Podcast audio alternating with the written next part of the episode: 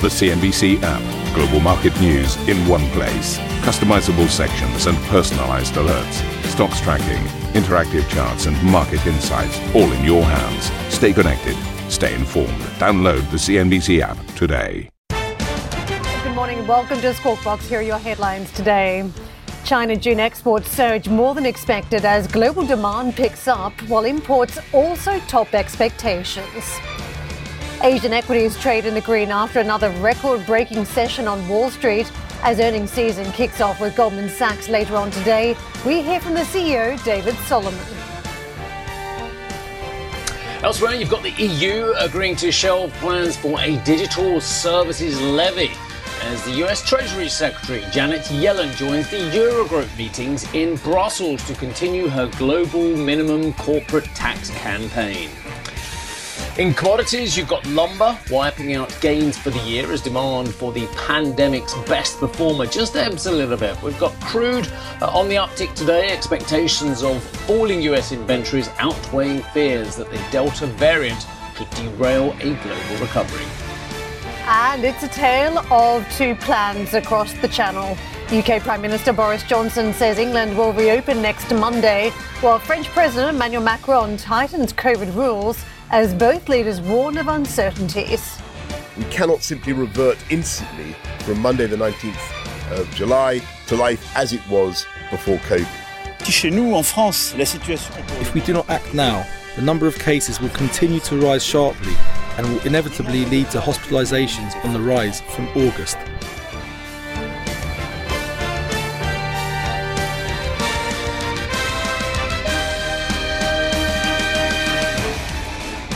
Data to get a handle on out of China today as June export growth beat expectations thanks to a strong overseas demand story, jumping 32.2% compared to a year before. Meanwhile, when it comes to imports in the world's second largest economy, they increased by 36.7%, also ahead of expectations, but well down on May's growth in excess of 50%. And let's get out to Sam Vadas for more to break this down. Sam, we're still dealing with these extraordinary pandemic trends on the back of demand that we're witnessing as economies get back up to speed. What does that have to do with the data we're seeing today? Is there a correlation? Good morning to you, Karen. Lovely to see you there. Well, I'll start with the exports because they certainly were the big surprise, remaining resilient, particularly in the face of these challenges like these supply chain bottlenecks that we've actually seen in the manufacturing hub of Guangdong as China faces its own spike in cases. Uh, I think it's important to point out that the base effects are still keeping uh, the optics of this headline number certainly juiced up and relatively attractive. But as you rightly pointed out, this uh, really uh, is a story of these Chinese factories continuing to benefit uh, from the global situation improving, and particularly over in the U- US and also uh, in Europe, as we have seen these vaccine rollouts gaining speed, gaining momentum, with uh, countries continuing to reopen. This is really just a further sign now of uh, goods uh, out of China and the demand for them remaining strong, particularly when it came to electronics. We saw that in the breakdown uh, of this data. And as I said, uh, this comes in the face of some of these big headwinds for these exporters, including these rising raw material costs, these logistics and freight costs, but also, as I said, the supply chain bottlenecks in the south of China in Shenzhen. Uh, those imports, as you said, also beat expectations. This was slightly lower uh, than May's reading, which was actually a decade high, but it's uh, still uh, relatively juiced up in terms of that headline number, and that is because uh, those higher commodity prices are certainly making those uh, imports more expensive.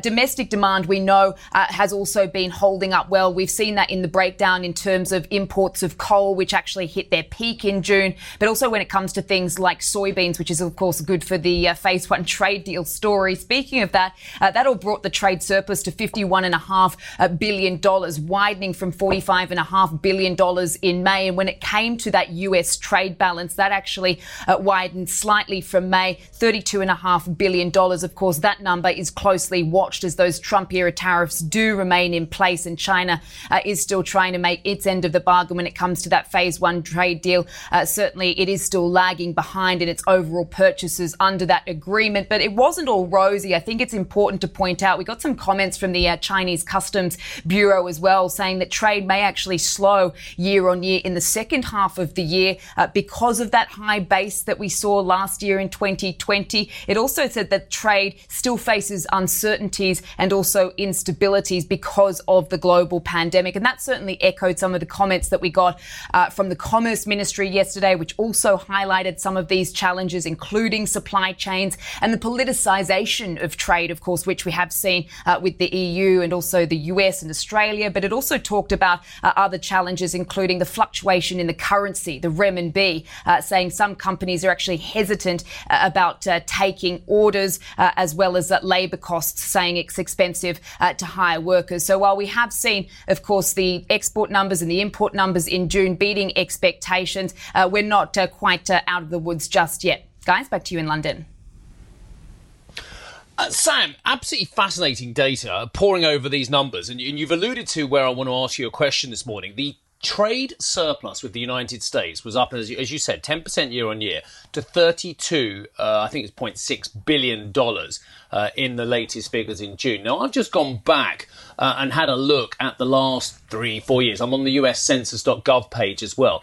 Uh, and that as a monthly figure is as high, if not higher, than pretty much anything we saw in the whole of 2019, uh, and certainly higher uh, than what we saw uh, in 2020 as well. So, is the trade surplus China over US and trade deficit China to the uh, to the uh, to to the China, US exporting to China is is this going to become a political football as well? Because it just seems, despite the best efforts of the Trump administration and the best efforts of the Biden administration to date as well, that is a very sticky high trade surplus that China has with the United States. I just can't believe, given the current feral environment at times on both sides of the Pacific, that this won't become a political football again.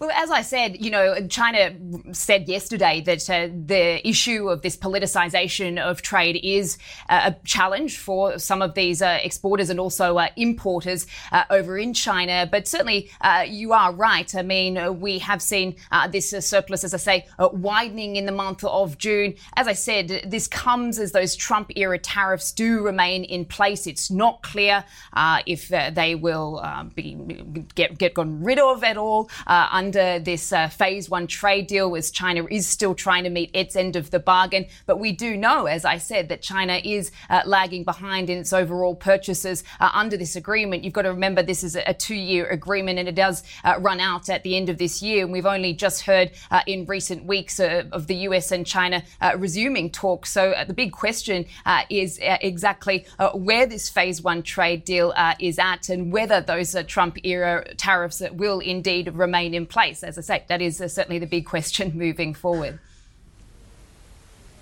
Yeah, uh, do you know, the website I'm on, Sam, is absolutely fascinating. I've gone back to 1985 now, and only then was it virtually in balance. Uh, since then, the deficit has just grown and grown and grown, or the surplus, depending on what side you're from. Uh, excellent. Thank you, Sam. Thank you for breaking down those numbers for us and uh, the, the, key political contentions within them.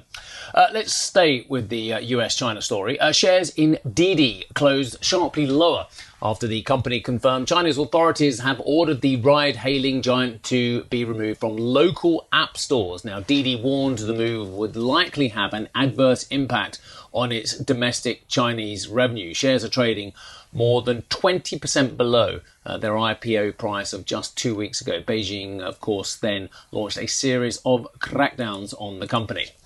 Uh, the Biden administration has asked federal courts to dismiss the Justice Department challenges uh, to Trump era rulings banning downloads of the Chinese video sharing app TikTok. That's after the president withdrew his predecessor's executive orders against several Chinese apps last month. Mr. Biden has ordered a 120 day review of the foreign apps, including TikTok.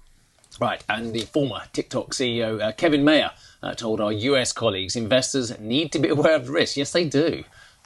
There is a continuing sense of uncertainty and risk that is uh, that's clearly present uh, for investors, uh, including myself. That those that presents um, a higher bar for returns. So, uh, you know, I, I, might very well invest in a Chinese company, but my expectations for what it could yield would be heightened. So I think that it just adds a risk factor Gosh, there, there's a warning, ladies and gentlemen. You actually have to read your IPO listing documents. Actually, have to read the risks rather than just assuming your central bankers, or the, uh, the, the bankers and sponsors have done it all for you. I'm going to tell you all the information. Right, uh, let's move on. Uh, Tencent shares are higher after Chinese authorities signed off on a 3.5 billion dollar deal with search engine Sogou. Uh, Emily has all the details. Good morning, Emily. We're seeing a big jump in China tech stocks with index heavyweight Tencent leading the charge. Gains of more than 5% as China's antitrust regulator has unconditionally approved its $3.5 billion plan to take search engine Sogou private. The deal had been pending since September and was for Tencent to buy a 60% stake in Sogou that it didn't already own. This news comes as the same regulator earlier ordered Tencent music unit TME to give up its exclusive rights to music labels and was slapped with a $77,000 fine for lapses in reporting acquisitions of Kuwo and Kugou. This means TME will no longer have to sell the two apps, but will receive the maximum financial penalty. Other tech stocks also trading higher today with Meituan and Baba shares both gaining more than 4.5% each. This is helping the Hang Seng Index to be one of the day's outperformers in Asia. I'm Emily Tan in Hong Kong. Back to you. It was another day of records on the street yesterday. Uh, we saw that a day earlier, but again, another hat trick for the Dow. The S&P and Nasdaq are bouncing around these record levels.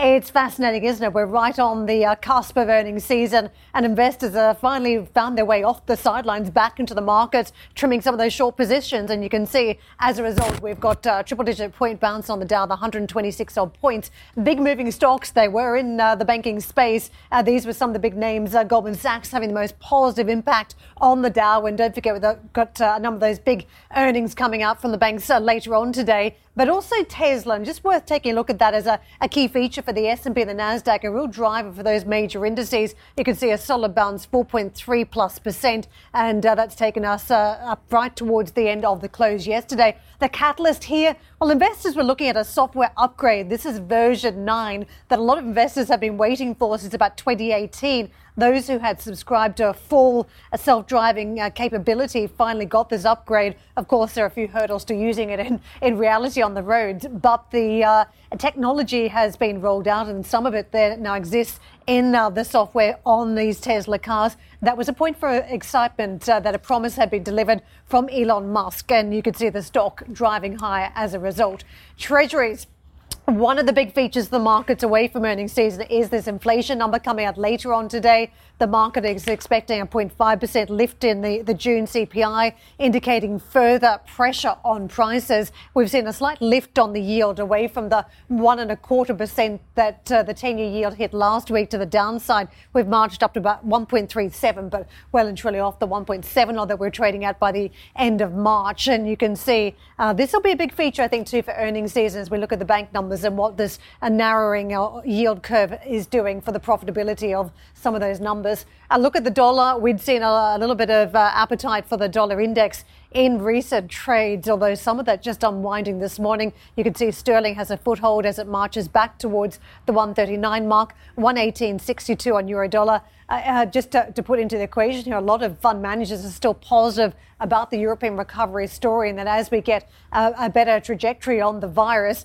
that you may see uh, a better recovery on the stock markets here. So euro perhaps the one to watch at this stage, and you can see dollar uh, yet at this stage 110.40. That is a slightly firmer position in the morning trade. But Steve, I think one of the big points for markets as they look at the inflation data again is just how transitory these numbers will be. There's a feeling you've seen a drop in some of the commodity prices already, so some of the heat is coming out in that area. Also, perhaps in car rentals, but wages, uh, that's one component where we're still seeing a little bit of heat given the amount of workers still remaining out of the workforce.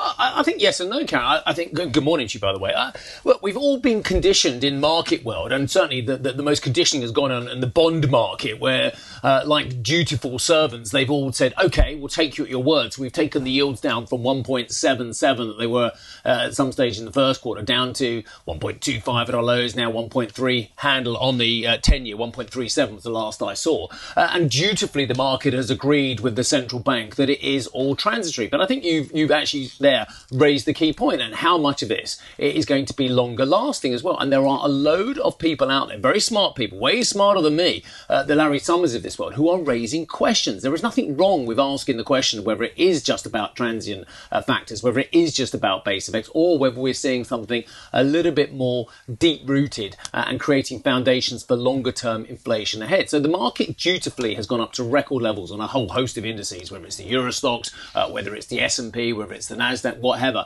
uh, and have taken the line fully. Now, just saying that the market's taken a very binary approach. It's okay, we're fine, it's all transient. But what if it's not? What if some of these factors are sticky? What if there are structural changes that actually mean that we're going to have stickier inflation for a lot longer period? That means we need more proaction from the central banks. And I don't think the market is in any way, shape at all ready if indeed the uh, banks have to be, the central banks have to be a little bit more proactive. But we, have we, seen this constant uh, talking from the, the, the central bankers, and we're going to get two days of testimony from Mr. Powell this week. We've got the ECB meeting this week to sign off on their 2% strategy where they're just going to let it run a little bit hotter as well to say, don't worry, it is transient. All I'm saying is maybe the market needs to be aware uh, in a week where we're going to get a 60% increase in EPS uh, at least uh, from the US corporate earnings season, increase year on year as well. Maybe some of these factors are, are actually a little bit stickier. I mean, I, I think it was you yesterday, Karen, who was talking about this, this huge conundrum for Wall Street bankers, and I have enormous pity for them, of course,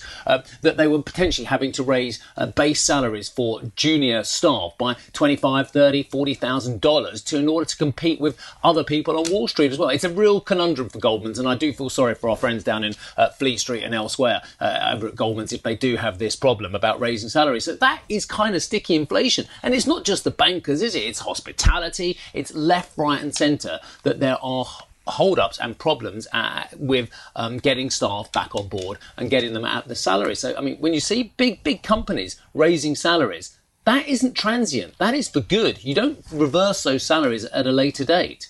That's right. It's one of the largest fixed costs for businesses. And as you point out, it could be a wave of momentum. Uh, the amount that we're talking about for some of the junior bankers, the increase, they're much larger than what we're talking about, say, for a, a, company like McDonald's, where you've also seen some increases. And whether those couple of dollars per hour extra for workers makes a difference or just makes it a little bit easier to pay the bills at this point.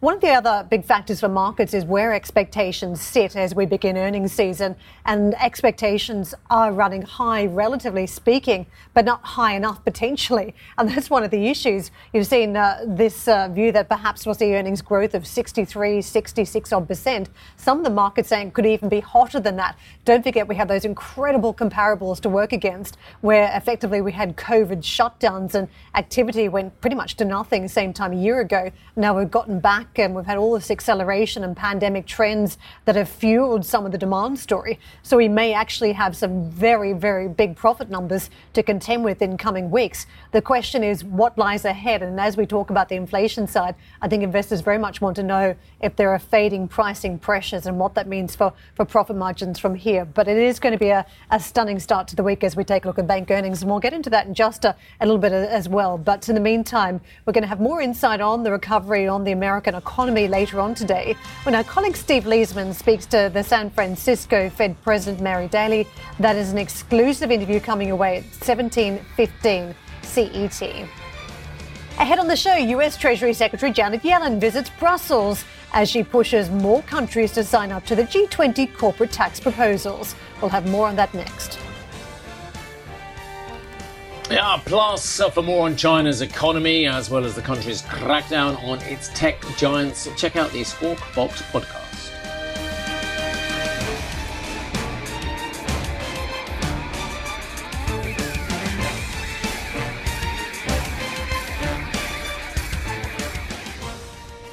Ambition to me is about doing better. I think ambition creates a pathway. The best advice I can give someone starting off a career is don't have a career, have lots of careers, try loads of different things. Talk to people and put your ambition out there. I don't feel that I've hit peak ambition because it's a learning journey. CNBC is where ambition meets opportunity. What does living ambitiously mean to you? Hear it from our CNBC anchors, reporters, and global business leaders on CNBC.com.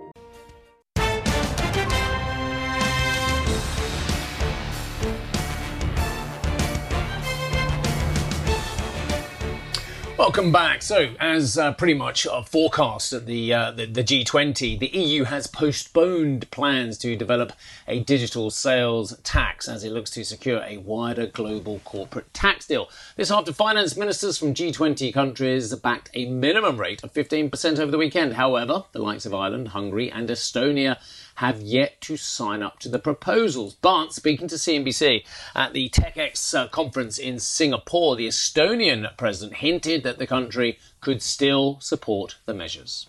Now we need to see this technical debate about how this tax will exactly work to see whether our system needs to be adjusted or can continue as it is. We remember this also from the time when Estonia joined the European Union. Initially, it was thought that our tax system is not compatible, but later it was found that it is totally compatible. So we flagged that currently we, because we do not know the technicalities, we cannot yet sign.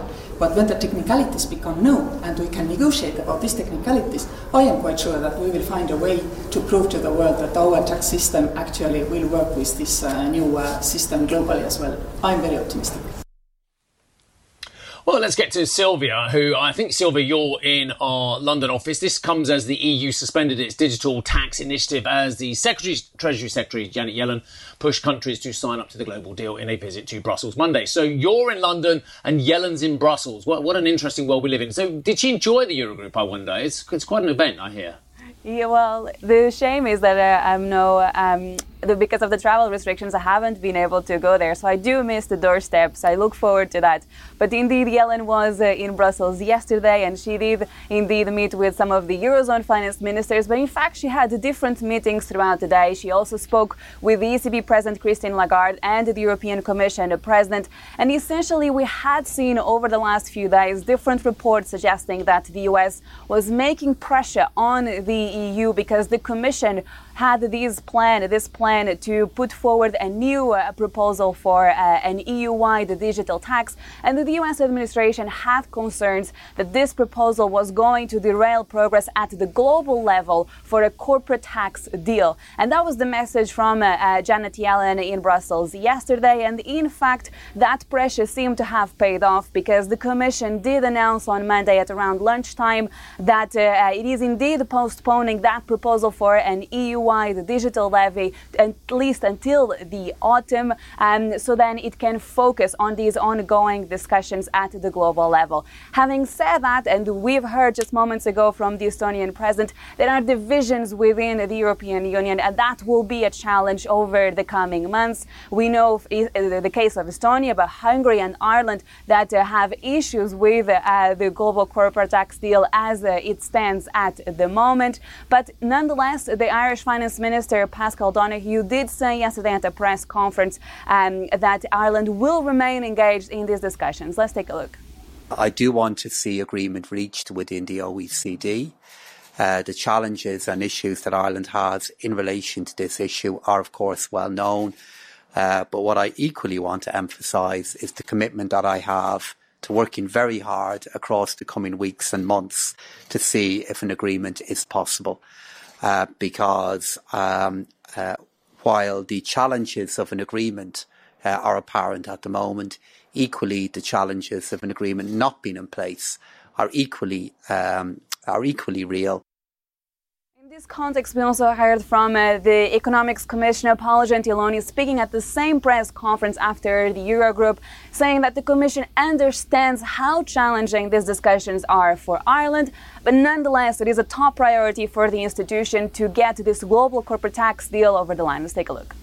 We fully respect the importance of the challenge uh, that for Ireland uh, this kind of issue represents And we appreciate the engagement of the Irish government and of Paschal personally in, in his double hat, second hat of, uh, or first hat of Minister of Finance of Ireland um, engagement in this uh, discussion. Um, what is clear is that for us it's a, a top priority.